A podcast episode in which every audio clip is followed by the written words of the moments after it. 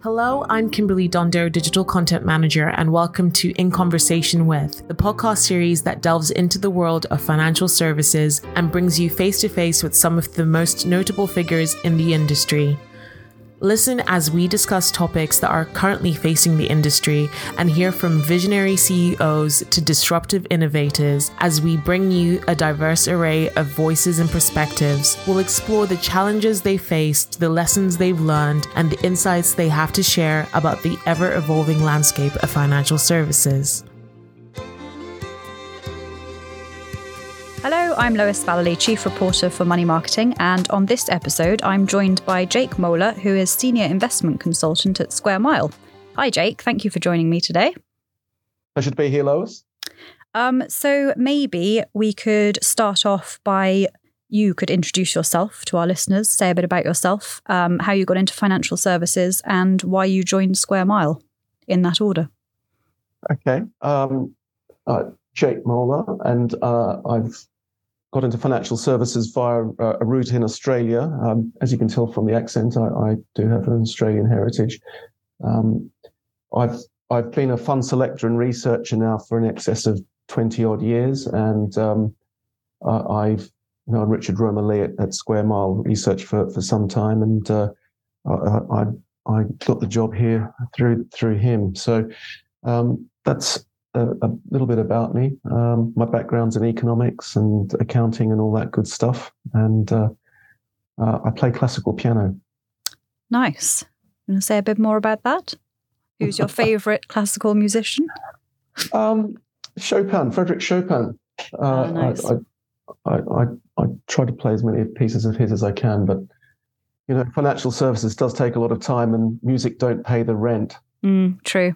Well, I actually, um, I know. Uh, do you know Lindsay Ricks at Canada Life? Yes, I, I know of him. Yes. So she, um, she, um, actually started off wanting to be a concert pianist, I think, and, and sort of started on down that route. And I yes, thought that's an interesting. It's interesting to then switch to financial services, but actually, she explained it to me as she sort of likes the mathematics side of music more than the creative side.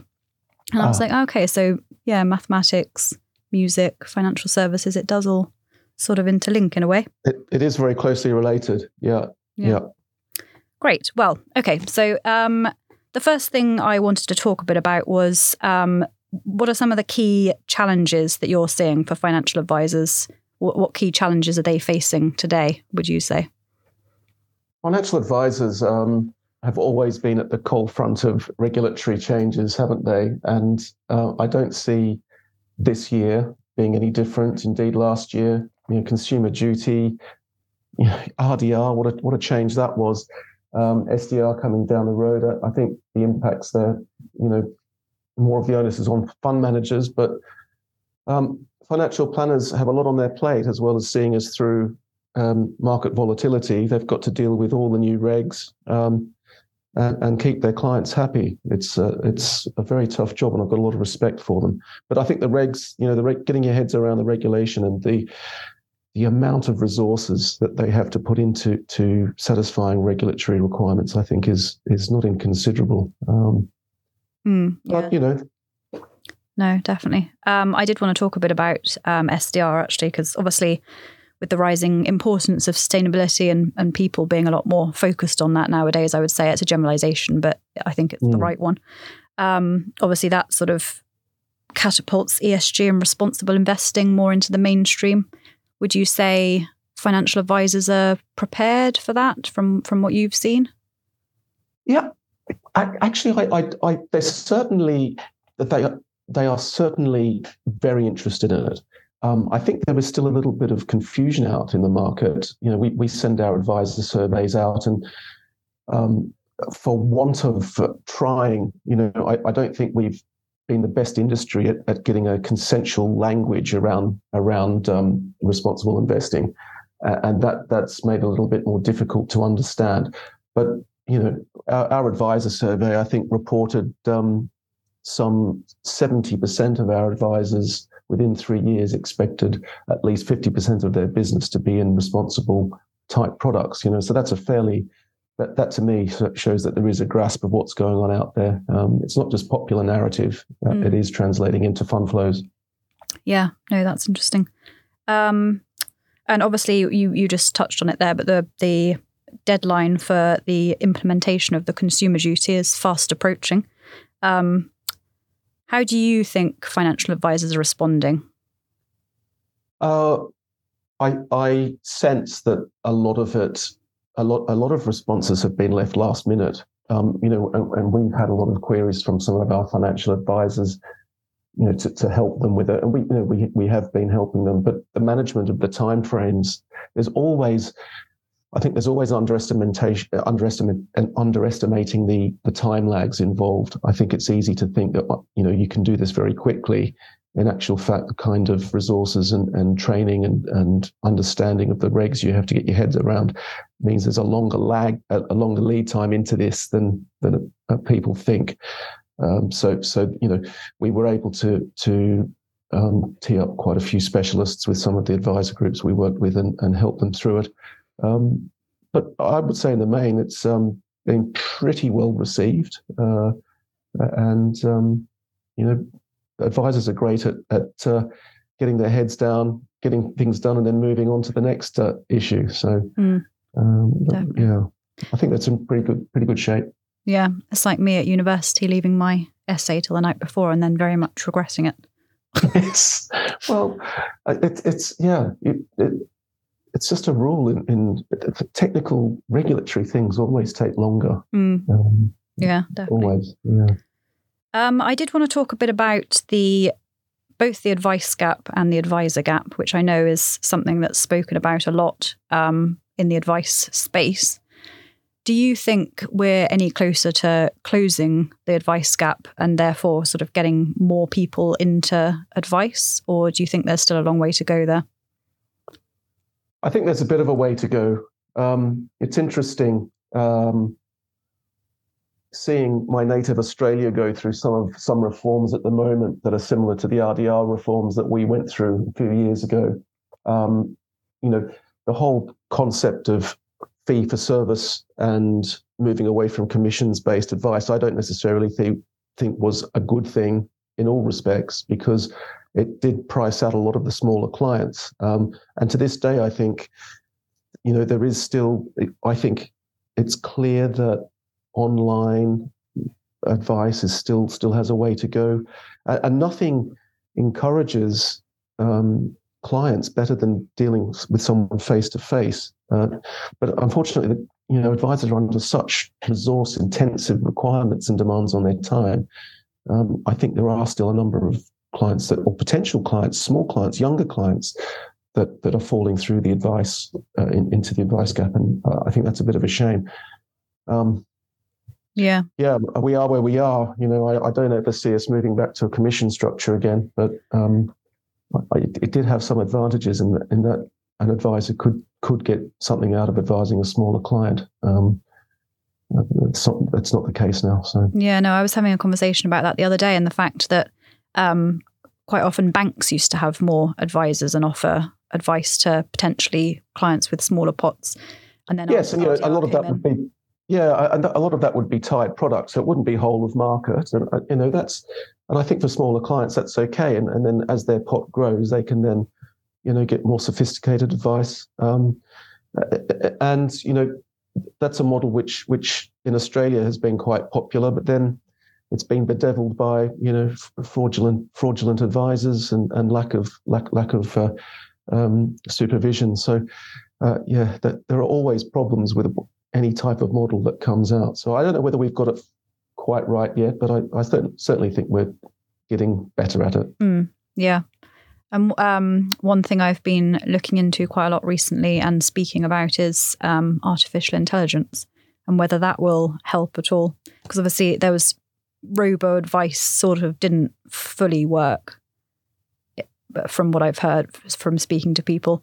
But potentially sort of hybrid yeah. advice and AI might might help close that gap a bit.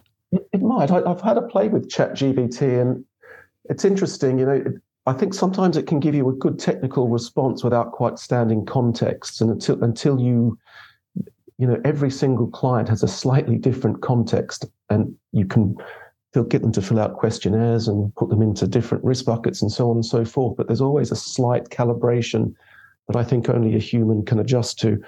Um, I'd, yeah, I'd be surprised if that is uh, the, the, the, the answer, but early days. It is, yeah, early days, and people are talking about Chat GPT. Obviously, it's still in fairly early stages of development. I've also had a play around with it, and we're sort of talking about it in a journalist context as well, because obviously there was all that talk about AI stealing people's jobs, and it was as relevant for a journalist as for a financial advisor.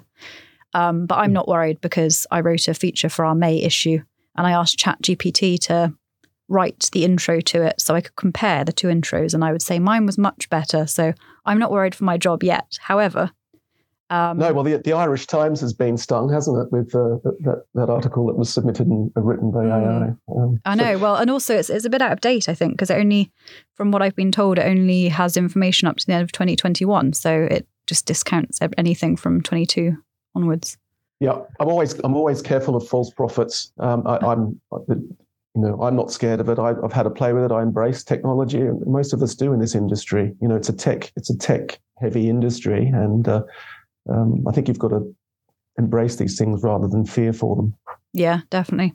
However, you only have to look at how quickly the iPhone developed to realize how quickly these sorts of things can develop and well that's right the quiz night has long been corrupted by this technology so um, yeah ai could be could end it totally wiping us all out let's hope not um, Yes. So moving on, um, what would you say are some of the biggest changes you've seen in the industry since you joined in the advisor space, in the investment world?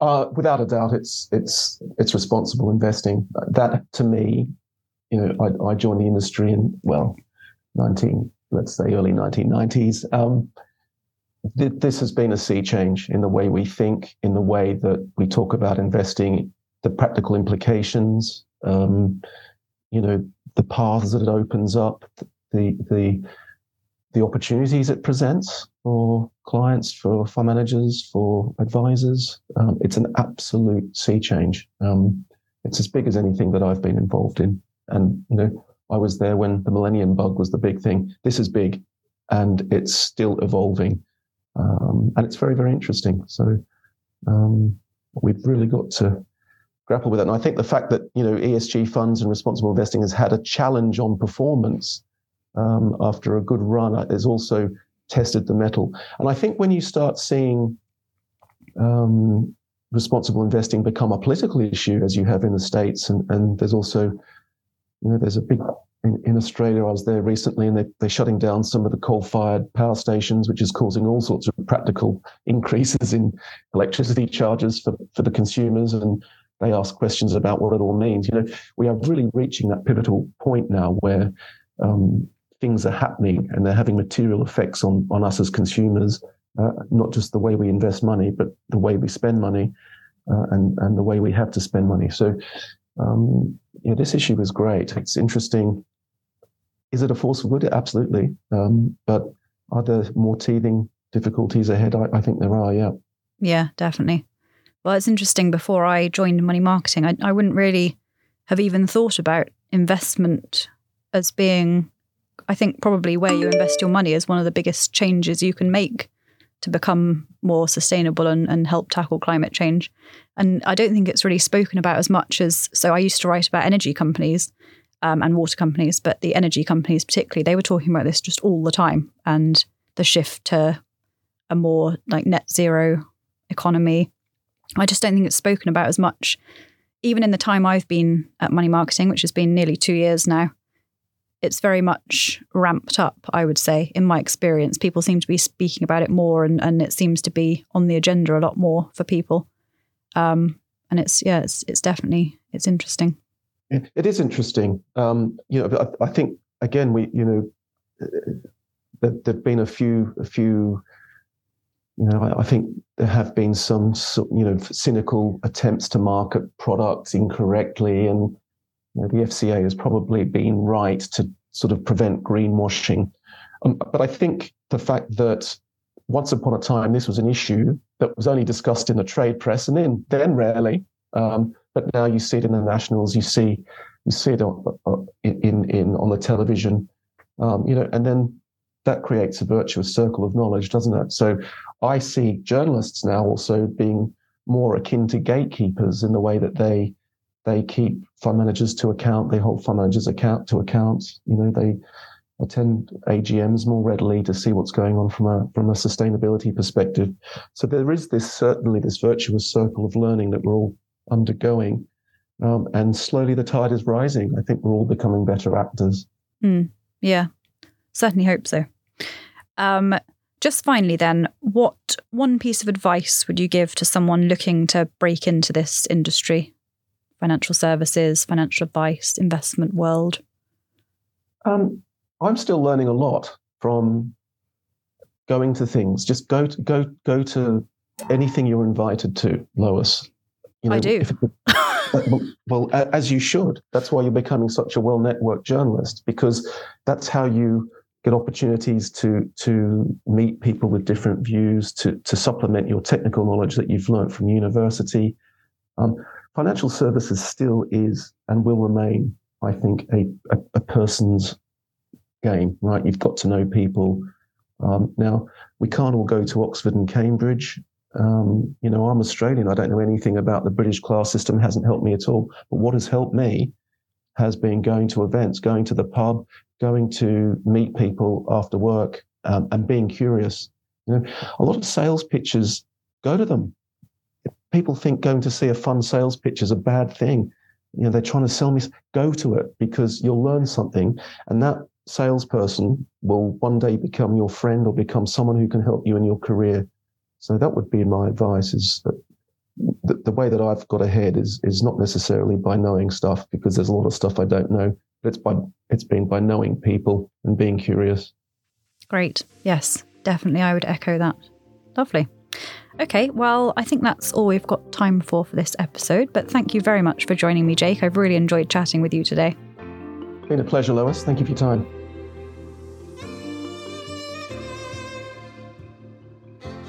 Thank you for listening to In Conversation with. We do hope that you enjoyed it. Please do keep up to date with all our new releases via Podbean, Apple Podcasts, Spotify, and everywhere else you get your podcasts from. You can also keep up to date with all our new content published on the Money Marketing website, as well as our print edition Money Marketing magazine. So make sure to subscribe. Follow us on Twitter, LinkedIn, Facebook, and Instagram. See you next time.